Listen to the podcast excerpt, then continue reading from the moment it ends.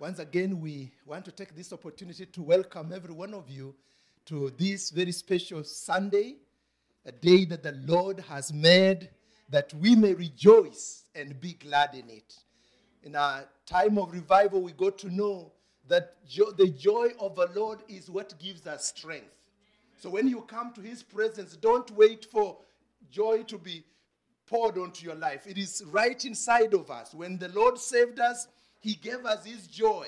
And even if we don't have joy of our own, we can wait it out. We can bring it out. And it is that joy that we bring out that becomes our strength to worship, to praise, and to glorify His holy name. Amen. So, having said that, I would like us then to get to the Word of God. And today we'll be looking at a very interesting area still building together towards, I mean, as a, as a dwelling place of God, the theme for the year. We'll be looking at First Corinthians chapter 30, sorry, chapter 12. First Corinthians chapter 12. We'll read from verse 12, and I'll be asking us to all stand together so that we read. And as we stand, just to remind us that um, we are desiring that this year God focuses our thoughts and our aspirations towards a particular goal so that at the end of the year we are able to evaluate ourselves and see what has God been doing as we focused on this particular theme being built together to become a dwelling place for God. Last Sunday we took an aspect of what that means and we said Paul takes time to talk about the building and he identifies the blocks or the building stones within the building and uses that to help us to see that each and every one of us is important at that level as a building stone that God is using as living stones to establish his church. Today, I want us to push that a little further and look at the church now as the body, the body of Christ. The body of Christ. So, First Corinthians chapter 3, uh, sorry, chapter 12, chapter 12, reading from verse 12, and then we'll go right through to some portion at the end there. Trusting you are there. First Corinthians chapter 12, from verse 12. The Bible says, For us the body is one and has many members, but all the members of that one body, being many, are one body. So also is Christ. For by one Spirit we are all baptized into one body, whether Jews or Greeks, whether slaves or free, and have all been made to drink into one Spirit. For in fact, the body is not one member but many. If the foot should say, Because I am not a hand, I am not the body, is it therefore not the body? And if the ear should say, Because I am an ear, I am not the body, is it therefore not the body? If the whole body were an eye, where would the hearing be? If the whole body, okay, if the whole body were hearing, where would be smelling? But now, God has set the members, each one of them, in the body just as He pleased. And if they were all one member, where would the body be? Verse 20. But now, indeed, there are many members, yet one body.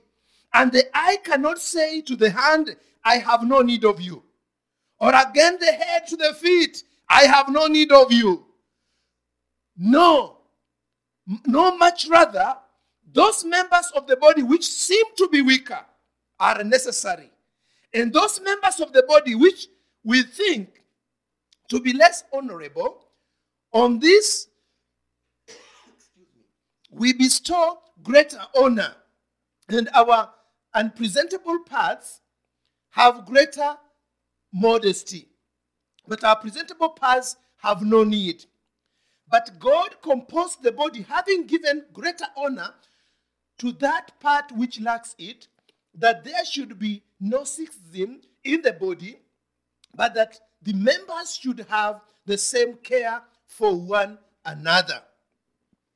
Allow me to swallow something here. Thank you. Verse 26. And if one member suffers, all the members suffer with it.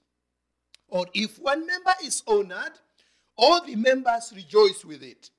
Now you are the body of Christ, members individually. And God has appointed this in the church. First, apostles, second, prophets, third, teachers, and after that, miracles, then gifts of healing, helps, administration, varieties of tongues, etc. Are all apostles, are all prophets, are all teachers, are all workers of miracles? Do all have the gifts of healing? Do all speak in tongues? Do all interpret? But honestly desire the best gift, and yet I show you a more excellent way. Shall we pray together? Our dear Heavenly Father, in the name of Jesus, we appreciate you for the privilege again to come this morning. We appreciate you that, Lord, you have allowed us to hear the reading of your word. And we want to continue to esteem this word as you have esteemed it and said that you have placed it above your name. And we pray that the entering of your word, O oh God, will bring us life and health for our bones. That today, O oh God, that as we get to know what it is you would have us do as a church, that we'll take our position and we'll take our part and endeavor to build and to occupy until you come. So take this moment, oh God, and just have a conversation with us because we pray in Jesus' name. Amen and amen. Please be seated.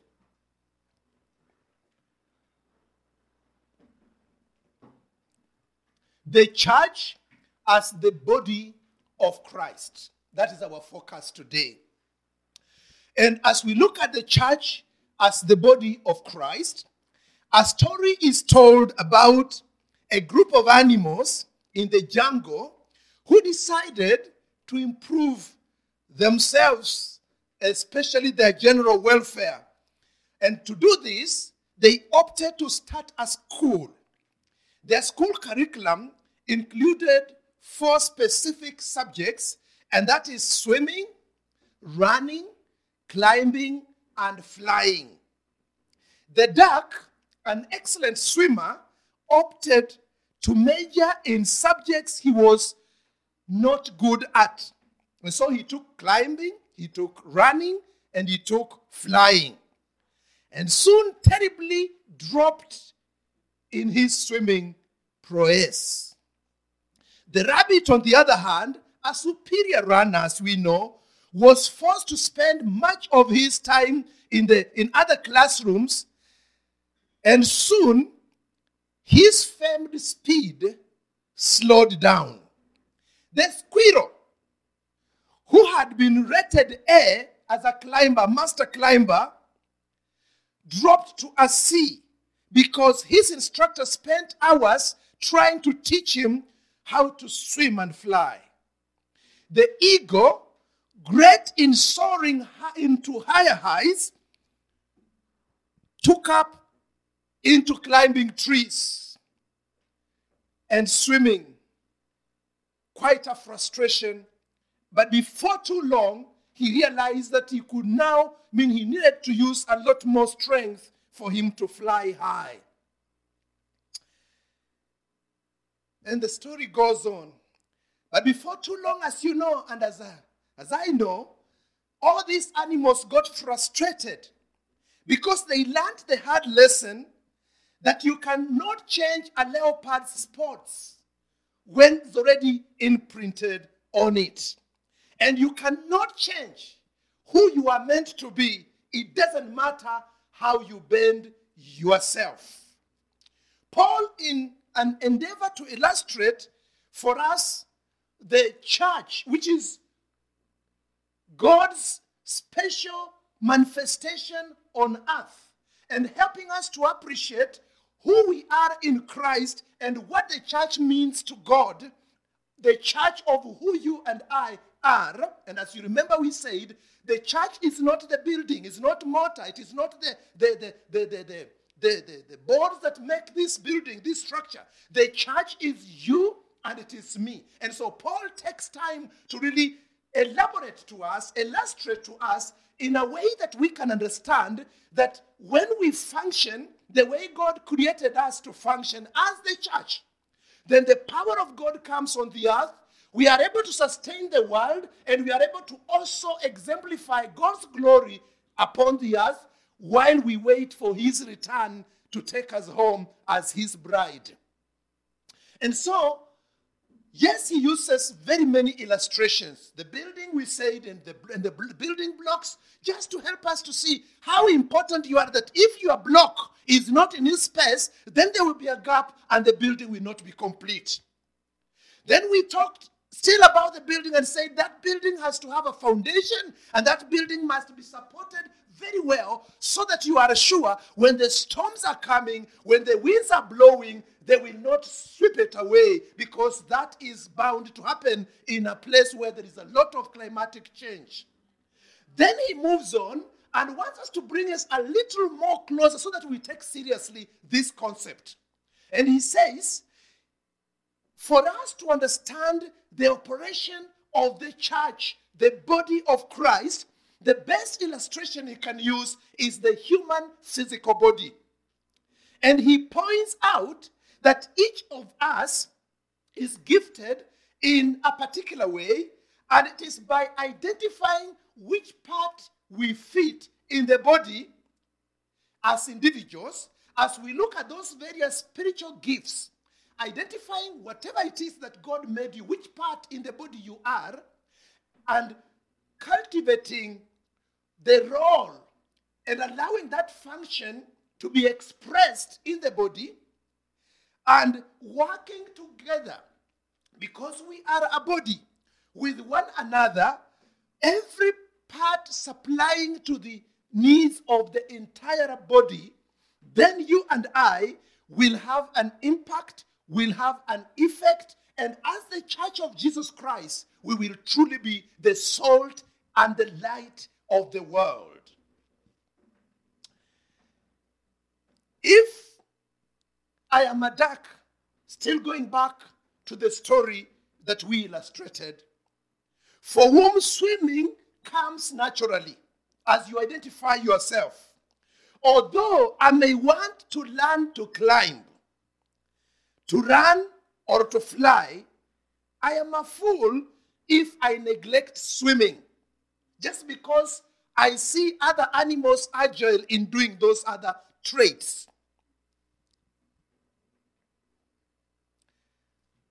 If I am a squirrel and I'm good, I know everybody celebrates me when they see me climbing trees at supersonic speeds.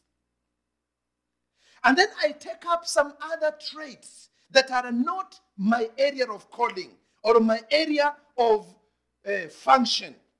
I frustrate myself because soon I will go down in my area of expertise. If I am an ego, how pathetic it would be to waste time in my desire to climb trees and run and swim when I'm able to soar high into the sky like the animal kingdom, therefore, even eh, eh, so does it operate for us as the church and as the body of Jesus Christ. Our calling and our role in the body of Christ is to identify our unique position, our unique part that we play in the body, and we be able to bring out that part for the furtherance of the kingdom of God. As we look at the picture of the human body to depict the church of Jesus Christ, each of us represents individual body parts, each of which has a function in ministering to the entire body. Various body parts cannot change, abrogate, or relegate their functions and expect that the whole body will function normally as God intended of it. The legs have their work to do. The hands have their work to do. The ears have their work to do. The, the, and you can go on and on, go into the interior organs. Uh, uh, parts that you do not see very easily, but whether you like it or not, they are there. Assume them, assume your heart is not there, or assume it is there. That heart will not stop to be there. It will be there and it will function as has been uh, delegated. Therefore, when we look at all these body parts, Paul takes time to really help us to appreciate. And please, my brothers and my sisters, there are so many things we may have desired to do as a church, and we find ourselves in frustration. But when we go back to the Word of God and we take the Word of God as intended, you start finding, because it's God's manuscript, you and I will actually find the body or the church of Jesus Christ functioning as intended right from the original point. And that's why Paul takes time to make sure that we understand this concept very clearly and bring it out very, very well.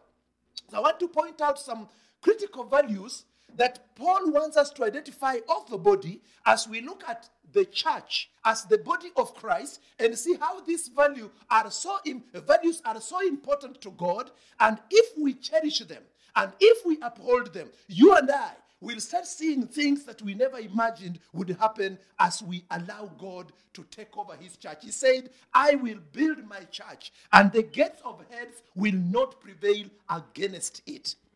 He builds it in his pattern. He builds it with his prescription. He builds it with, with the idea that is in his mind and not in our mind. And that is what gets the body being built and attracting the world to God.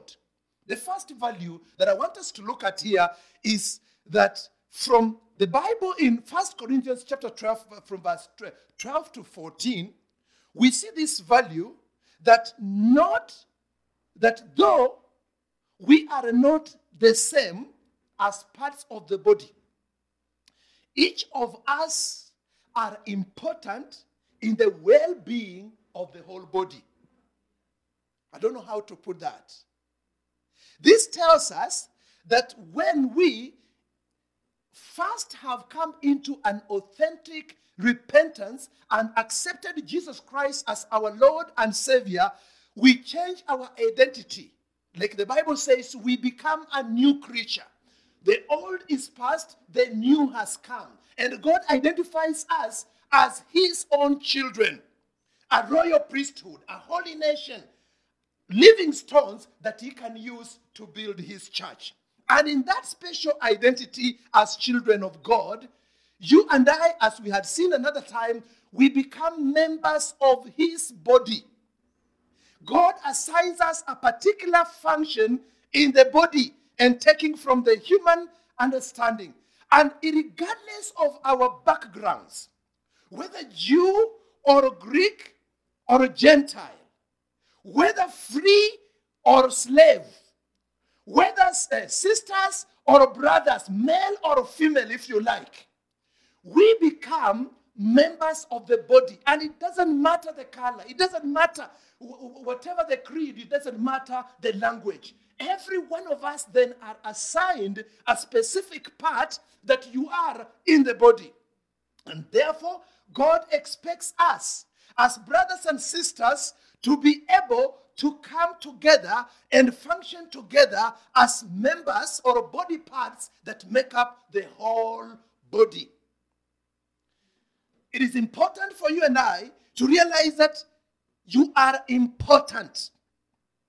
Your role is so critical, so crucial, that though we are not the same, there are some of us who are the hand, some of us who are the ear, some of us who are the eye, some of us who are the foot, some of us who are the big toe or the small one or you are the eyelids, whatever part you are, you are so significant. And if you played your part, the whole body, the whole body is able to function, yes, in diversity, but as one. As in the metaphor of the animal kingdom, if you are a duck, swim and quack. If you are a rabbit, run and ribble. If you are a squirrel, climb and jump. If you are an eagle, soar and perch. As, as, as it is with these animals, brothers and sisters, the body of Christ must operate that way. If you are a hand, reach out and touch. If you are a leg, walk, pace, and make your strides. If you are the stomach, please receive the food and digest it for us. If you are the brain, your work is to think. Please think. Maximize your diversity so that the whole body becomes fully functional. And that is what God has called you and called me to. And therefore, the first point we have made there is that every single one of us, whatever it is that you represent as a body part, you are very important, and it is by you functioning that the body becomes functional. Number two, everyone is desperately needed for the body to function well because we are all the original or genuine part that were created by the Maker. Did you get that one? We are desperately needed. Your absence robs from the body. And absence here means none of us should be a spectator. You can be present, but you are absent.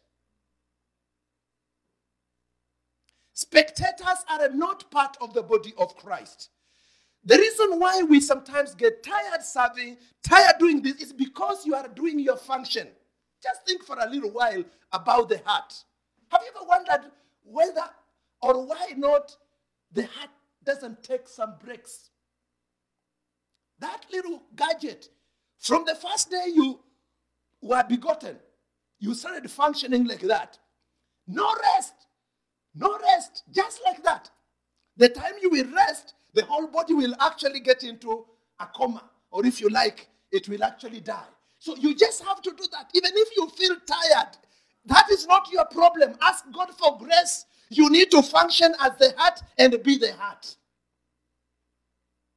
Are we together, brothers and sisters? If you are the leg, your work is to function as the leg. And please remember, you are desperately needed. Because we need to move from home, we need to come to the church to gather together so that the body parts are able to fit together and function as a church. So if the legs would say, I have carried you for so long, today take yourself to church, will we find ourselves in church? You are desperately needed. If the hand will say, I have fed you for so long, this is food, this is where you are, Go, get, get going. Yes? There, are, there will be opportunities when, out of frustration and desperation, because hunger, as you look at food, is not an exciting thing.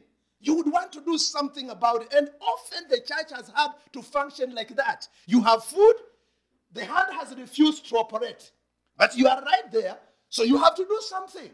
So the brain continues with its thinking because it has to think, and tells the whole body, fuck, you can't die. Why, why sit here until you die? And there is food in front of you. Work on this thing. Bring it down. Let it be digested and let's get going. And so it tells you you can do it even when the hand has refused. Do something. Try to bend. Let's see if the mouth will not arrive on the food. It doesn't matter if it gets a bit into the nose, but at least get the food inside. Why? Because the hand has rioted. It says it cannot function. And sometimes the church has been forced to operate like that. Just because you are missing, desperately needed, but you are not there. You are absent.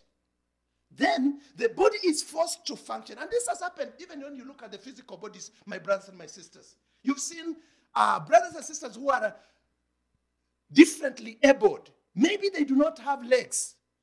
But with the time, because they cannot just continue in that particular situation, they have to function in some way. So when you look at them, their hands are very strong because they are serving two roles.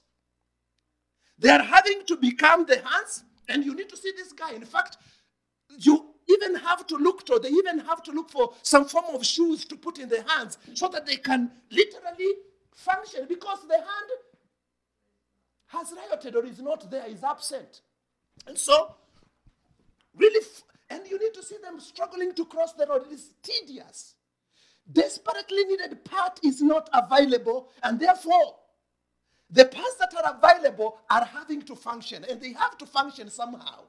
It is not a good thing. And I don't know what God looks at when He sees us behaving like that. We are denying the body by not letting what God has given us to function in the church, and therefore, the church has to survive somehow, and that is what happens. And I'm sure, as I mentioned, that you may have seen some of these things. And I'm just saying this so that God put a burden in our hearts to realize that what can be done, you and I can do it. And we can do it as we trust in God, and God is able to make all grace to abound towards us, that we always having all sufficiency in Him may abound to every good work, so long as we are willing to be used of God. Everyone is desperately needed for the body to function well because you are the original part. Sometimes you can choose, and you've seen people with cars. You go to a dealer and you want to get some spare part from there, and you realize they don't seem to have the original part, they have an imitation. I don't know what they call it. The, the part you are looking for is not exact. And you can actually even try to buy that part and try to force it into your car. But with time, you will notice that you will not go very long. Either it will break because of the tension that is put on that part or whatever else. And sometimes we have had to force some things, put the, putting them in places where they are not needed. So you and I are the originals. We are the genuine parts. Please let uh, let our genuine part that we are be functional because that's what God made of us. God specializes in originals, He doesn't make carbon copies. So don't see yourself as a carbon copy. Use or see yourself as the original and see, assert yourself as the part that is needed. And because you are needed, please make yourself available and serve the purpose for which God has called you to serve. Often we have converted someone else's athletic ability or beauty or intellectual brilliance or social skills. But this does not help. Because sometimes we think because so and so is so gifted, that's the person we need here. And Then you put your, your gifts and your abilities down and you think that you cannot be able to serve. When we do that, we end up messing up. And Paul has taken quite some time. In fact, I, I really battled going through, reading through that text because he seems to be saying the same thing but repeating in different other ways. Imagine, and Paul was pointing on that. Imagine a world populated with single organs, each one walking around independent of the other. This would really be a total mess. Just imagine you, are, you live here as you go out of the church, you find an ear struggling to jump and make his way home, you know, and you find a, a, a leg on his own making his way home. Or you find a hand, you know, I don't know how it you know, everybody part just operating like that. And sometimes we force things to, hap- to happen like that in the church as we look for miracles. God does not change his arrangement. He wants every body part to fit in its rightful place. And when they are all fitting together, being uh, valuing the part that God has called us to, and knowing that we are all desperately needed, God then will use us at that particular level Let me point the, th- the third thing here that Paul is bringing out from this text, and this can be gotten from verse 20 going to verse 26. What affects one member of the body? What affects one body part in the body of Christ is felt by all. We are interdependent. And please note this and not dependent on each other. That looks paradox- paradoxical, but please just get it. What affects one member of the body is felt by all, or if you like, affects all. We are interdependent, but not so much dependent on each other. For the body to function in a healthy way, you and I, my brothers and my sisters, must know that there is what I am doing that has an implication on what the other one is doing. Let's just look at that story of the food again. Food is sometimes very good when you talk about food. There is this food, there is this body that is sitting by the food to work on the food and make sure that some justice is done between the two of them. Okay? So while sitting there, the various parts will start coordinating one after the other. The mind will say, having taken the senses from the smell, that this is food and it is tasting or it is smelling nice. The, t- the, the, the buds will start salivating and looking forward that something will be done. And the mind or the brain will take it up very fast and say, Come on, hand, it is your time. What do we need to do? If you are a spiritual, the mind will speak to your heart and tell your heart, you need to pray fast. And so the, the mouth is told, please open your, yourself and pray because this thing, this exercise needs to be done. And so the mouth will pray. And immediately the prayer is done, the brain will tell the hand, what are you waiting for? Attack. Let's dig in, you know? And immediately the hand gets the signal from the brain that it is time to dig in. The hand stretches forth. And of course, the brain is just take enough that will go through the mouth. You know, you have a small mouth or you have a big, so take just enough that will be able to get right in there. And I want you to see the coordination as it is going one after the other. And so the brain has communicated, the, the hand has responded, and, uh, and, and, and has actually taken enough. And then the brain tells the mouth, What are you waiting for? Open up because food can't go in when the mouth is shut. So the mouth then opens. And as it opens, the food then arrives right inside. Immediately, the tongue is told, Where is the saliva? Can digestion process start? Can we do the, uh, the, and, the and the whole alimentary canal is actually put in effect? The whole system is made to start functioning. And, you know, uh, uh, lubricating the place and just allowing the food to flow down as the as the tongue is rolling it into manageable pieces and balls that can go down. And then there is the force that is applied and a lot of you know what you call peristalsis.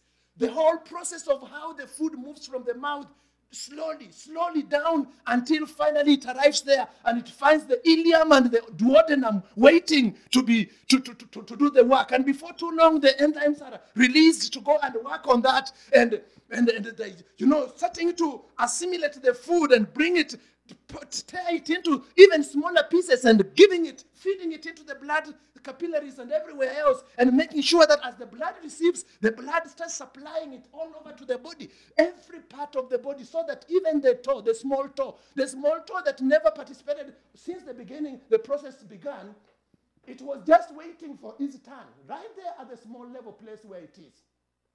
When it receives its share, you will see the toe really appreciating right from, the, from, from, from, from where it is that something has happened. And before too long, if it is growth, the growth takes place and everything else about the body goes on and on and on. So, what we are saying, therefore, is every single member, every single organ, every single part, whatever they do, the effect they are doing will be felt by everybody. And they are so interdependent that there is no way what the brain does will not affect the stomach, or what the stomach does will not affect the, the, the, the leg. Every part is interdependent, but not so much dependent. You know, you know, when you are dependent, you can actually abrogate your, your position and relegate it to somebody else because you are just leaning on a scratch that you are depending on to do for you things. So you let them eat for you, you let them digest for you, you let them do everything else for you because for you, you are depending on them. That's not what we are talking about. We are interdependent. I will do something, even if what you are doing right now does I'm not able to participate in, but there will come a time when what I'm doing becomes important for you. And therefore, please, when it is your turn, when it is your role, when it's your responsibility, make use of that time and do your work. Have you ever wondered when there is a little pain, or maybe when there is pain in your little toe? I'm still on the little toe. When there is pain on the little toe, possibly you didn't see, and this time you had left your shoes and you just are taking some little straw down the road and you hit that little toe in a stone. You didn't see the stone. And so you banged your foot on that. And immediately, whether you like it or not, you will not be told. You will just sit down right there to deal with that problem. Now, the whole body has been silenced to sit down because what happened there was not a laughing matter. You need to sit and reflect on it. The toe, the little toe, as little as it is, actually hit on a stone. And the pain now is affecting the whole body, causing some headaches actually coming up. And so you have to sit and reflect on what has just happened. So that little aspect that has happened to one member is affecting the whole body.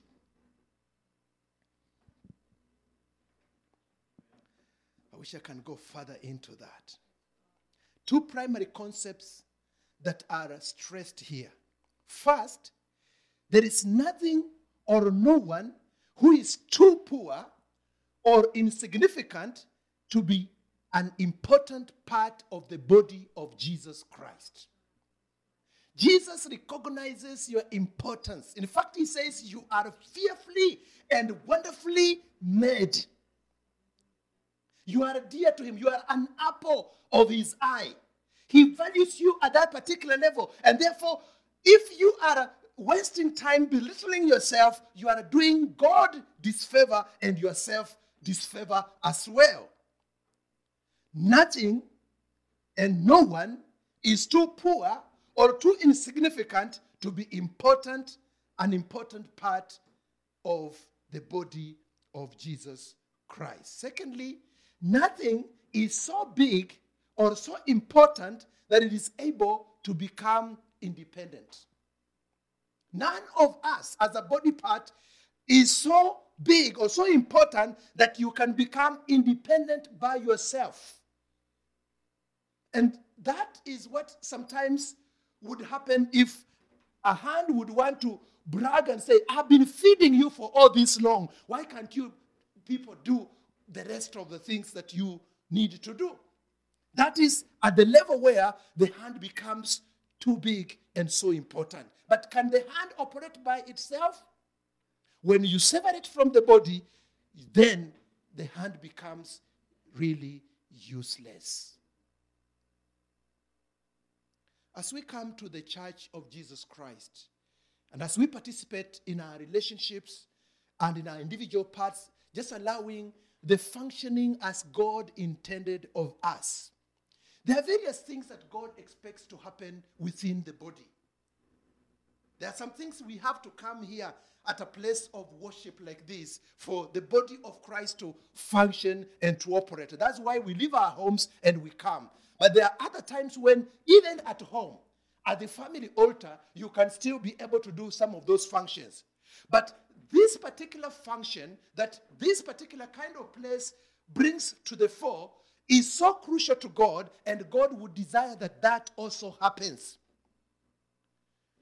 The first thing that critically should be looked at in the church life is the whole aspect of worship. For us to have an active worship, when we come together in a place of worship like this, this is an opportunity for us to have a supernatural connection through corporate worship. And corporate worship, my sisters and my brothers, is not the singing of the songs. Songs and singing and hymns is part of the worship assignment. But besides the songs, there is the praying as part of worship. There is the tithing and the offering as part of worship. Because why are you giving? This is your money. Why do, why do you think God needs it? You are giving because you are acknowledging that all that I have belongs to God. And when I'm giving, I'm acknowledging Him as the provider. And as you do that, that is part of worship. Okay? And then there is the announcement. Sometimes we think the announcements are very insignificant, but they are not. They are a part of God's arrangement because through the announcement, we get to know what is going on in the life of the body.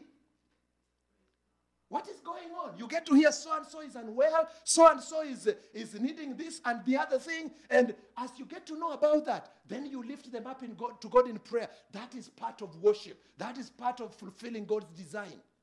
Then there is the aspect of the word.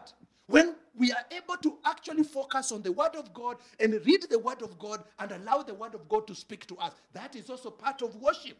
So that aspect of supernatural connection with God can only happen when we facilitate it in that particular way. And that's why later Paul also talks about it. He says that uh, let's not be in the habit of neglecting the coming together because that is so critical to the body to function. Let's not neglect as it is the habit of some. Let's make sure that we esteem that because by doing that, then we facilitate the functioning of the body of Christ. In a place of worship like this, as we come together, besides worship, we are also involved in what you call Christian education. There are some things that we get to learn about Christ, about Christian life, about our walk with God. And that walking, I mean, that, that whole thing about uh, Christian education and doctrine, Christian doctrine, is what then stabilizes us. If anybody asks you the hope for what you have in Christ, you have a bedrock of Christian doctrines that helps you to understand what do I believe? Why do I believe what I believe? And why am I different from a Muslim, for example? Why am I different from a Buddhist, for example? Now, that whole concept is established through Christian education that comes through our time of coming together. And that function needs to be allowed to operate. It also can operate at a level of cell groups when we are and we are trusting God to soon go into that direction. In cell groups where we are able to come and we are teaching one another through scriptures, scripture being central, and everybody giving their contribution as the Holy Spirit is facilitating us. And from there, we are enlightened as part of the body of Christ. Then there is the whole thing about fellowship that happens when we come together as a functional body of Christ. And it is in that fellowship that you and I get to know each other a little more. Where you are stretching further and saying, eh, How is it like with you? How is your walk with God? How has it been this week? And as we are greeting one another, getting to know each other and getting to see what is it that is going on around you, who has come in, who has just been brought from the quarry. And we are getting to know that is what then connects us and, fix, and fixes us into our functional role as part of our function as the church of Jesus Christ. Then there is also the aspect of our daily awareness of people or brothers and sisters that their parts are missing here. There may be some things that are not happening here in this church because somebody is still a sinner. Imagine. Some things that may not be happening because somebody is still an unbeliever. They are actually in a, in, in a discotheque or in a pub somewhere. They are waiting for somebody to reach out to them, bring the message of salvation, and get them saved so that they can come. And when they come and you just find their gifts that they were holding as they were wasting it out there, you marvel. And the church of Jesus Christ gets built up and strengthened. And that is a function and a service that the church of Jesus Christ has to operate as we reach out to the lost, as we reach out to the unreached, and much more start seeing what about the needs in our society? What about the homeless? What about the folks in prison and all that? How can we as a church, because we are God's extension, we are God's hands, we are God's eyes, we are God's ears, how can we then reach out for, for the sake of God, for the sake of Christ, to the homeless, so that the homeless can know the love of God? That love of God will not come to them by God showing up to the homeless, but by the church going to that homeless and telling them that God loves you and through the extended hand that we will give to them. To them. The fourth thing on the list I was giving you, I had given you four, three things. I don't know whether you still remember that if you are taking notes, is that our diversity blended together into unity of the many spiritual gifts that are created around us is what then brings the ultimate health of the body. This diversity of our functions and our parts in the body have to be blended together. And it's the blending that makes us more effective as we ought to be.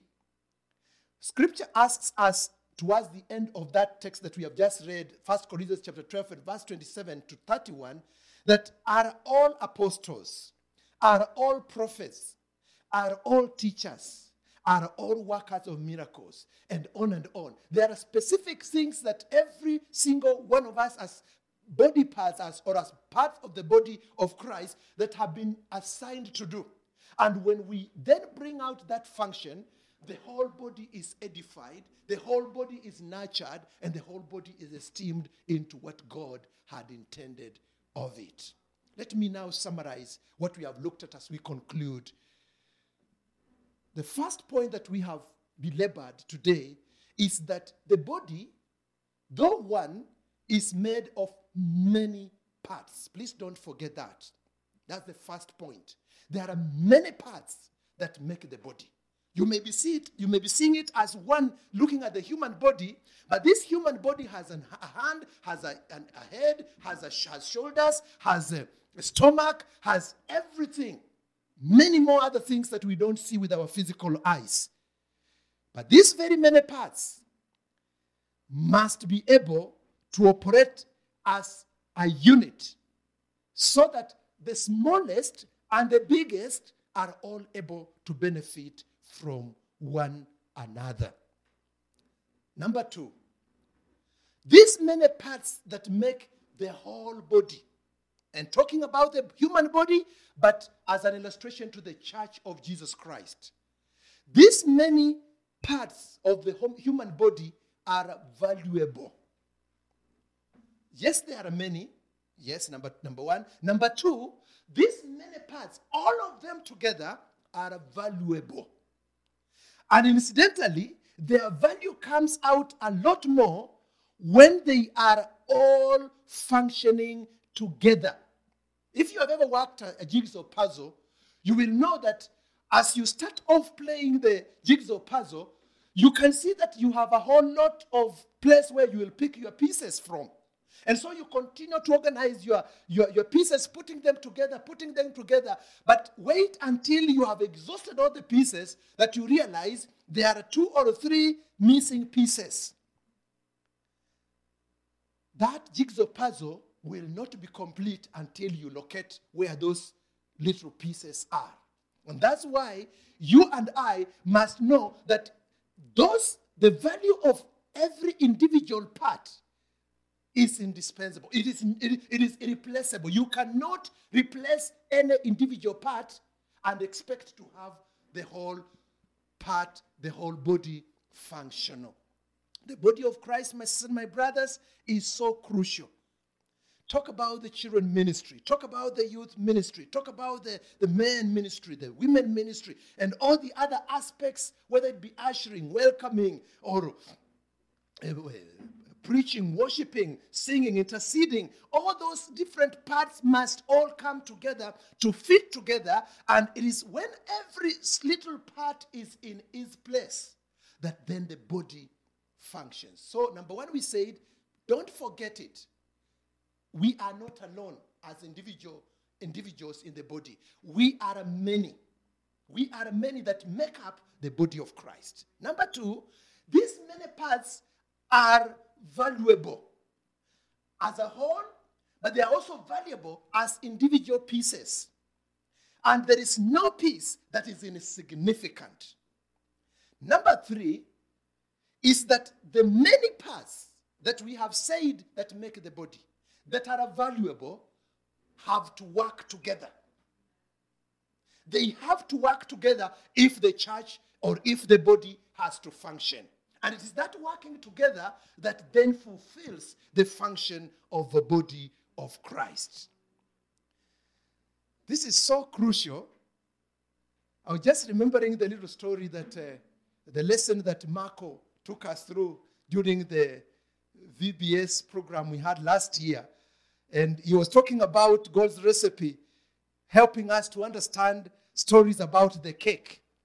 And you look at the ingredients as a way of illustrating how that these many parts must work together. And he told us, for example, if you have to come up with what you would call a chocolate cake, you have very many ingredients, and he spread so many ingredients for us that make up that. And if you remember, we had some softened butter, we had some margarine to make a cake, we had eggs, we had what? We had some sugar, we had some flour, we had, we had some unsweetened cocoa uh, powder, some baking powder, we had some vanilla, we had some milk, very many parts. And they were all spread. But individually, of course, he mentioned they were not going to be very important, especially when you take baking powder or vanilla and just want to work on it by itself. So they have to work together, they have to be allowed together. The individual ingredients to make a cake, they must be brought together. together. And of course, you'll also know that as they come together, one of the things that he taught us is that these ingredients must be given in their right measures, right amounts for the recipe to be fitting together. And that's where you find you don't have, you, you, there is a need for just that size of a small finger. There is a need for just that right size for the thumb, and especially when you think about the role that it plays. There is the need for just that right size for the foot, looking at the whole body, because some of us have a smaller one, others of us have a bigger one. And all of it, that ingredient, that the measure of that size of the foot is determined by the function that you play. But to wrap it up together, all these have to be brought together and mixed together for them to become a cake. Lastly, sisters and brothers, these many valuable parts that have come together in unity to make up the body of Christ, they are brought together in unity by the Holy Spirit. For the cake master, what he's doing is he's stirring up. There is an outside force that is stirring up this cake. It's not coming together by itself, but he's stirring up this content. And you remember the, the way you take, uh, do you call it a spedal or what do you call that? And you really have to work this until every little item disappears in the content. The salt completely disappears. You don't see it as individual salt. You don't see the, the, the, the, the as individual flour. You don't see the egg as. A, so it has to be completely rubbed into the content.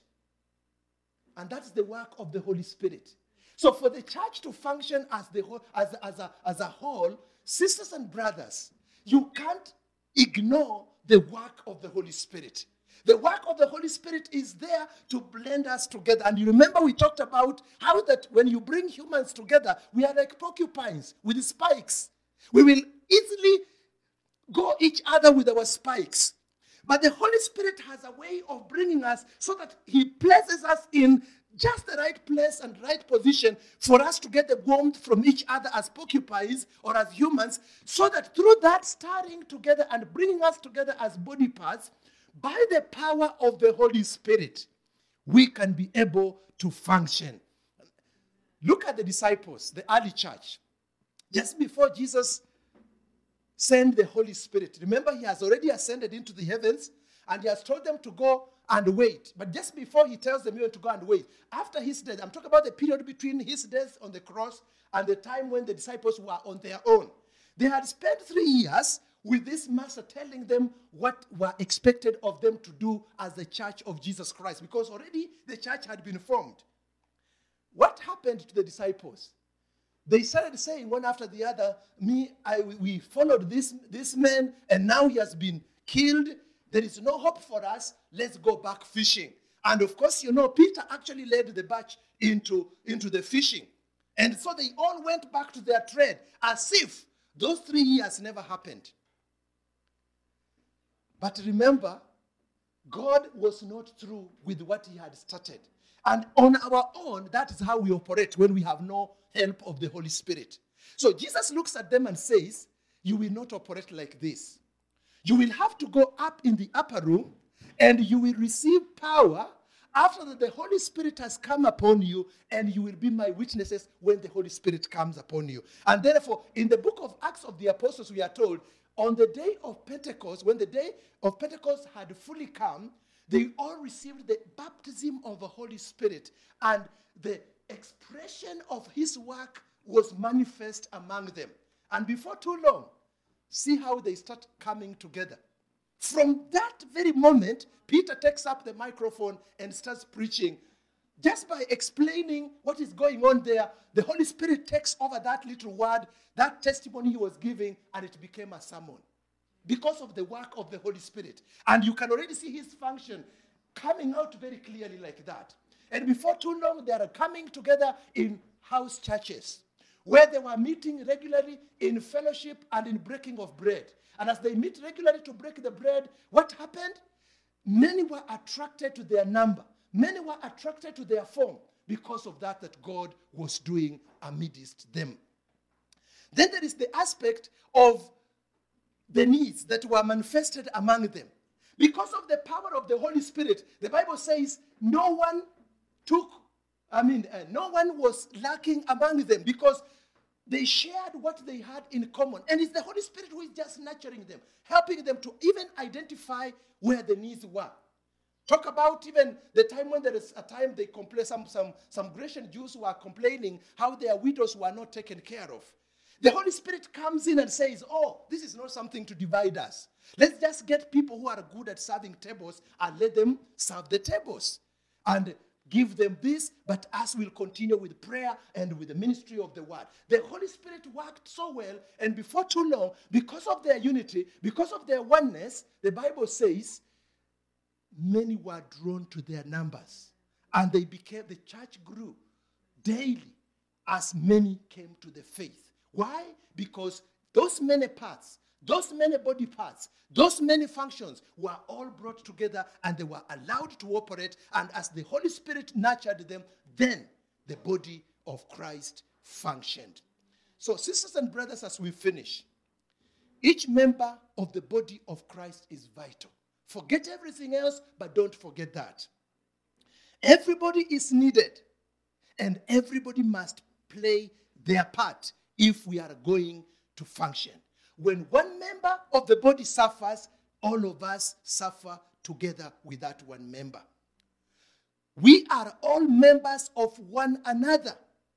And therefore, our weakness or the weakness of one becomes the weakness of us all. Or the strength of one becomes the strength of us all. Thirdly, we must endeavor to keep the bond of peace, the bond of unity if we are going to operate together as everyone plays their part one with the other. Lastly, we must submit ourselves to the authority and the power of the Holy Spirit, who then nurtures us and brings us together so that we can ob- be able to operate as the body of Christ. May God help us as we think about this and reflect on ourselves as the church of Jesus Christ as we ask ourselves which part of the body am I? What role has God called me to play? Am I playing that role? Or have I relegated my responsibility or abjugated it to somebody else? God is calling you and is calling me to bring that part in. And when he talks later about the judgment, it is this judgment that is happening because he made you to be the hand. The church needed the hand, but that hand was absent. He made you to be the ear. The church needed the ear, but that ear was absent. He made you to be the eye. The eye need, was needed in the church, but you were absent. And because of that, some things were not done.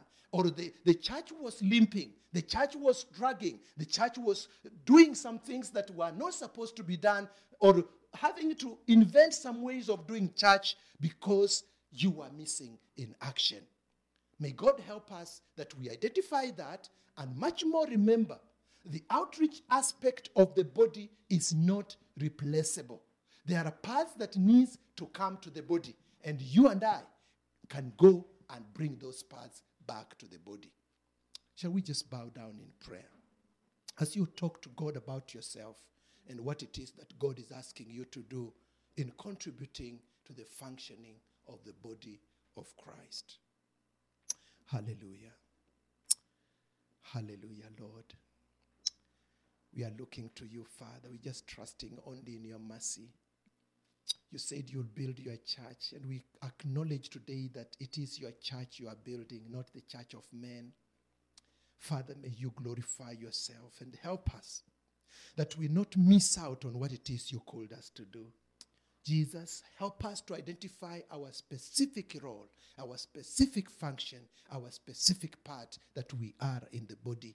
And may we never belittle what function you have called us to play, O God, thinking that because that other function is more conspicuous than ourselves, then it is more important and I am not important.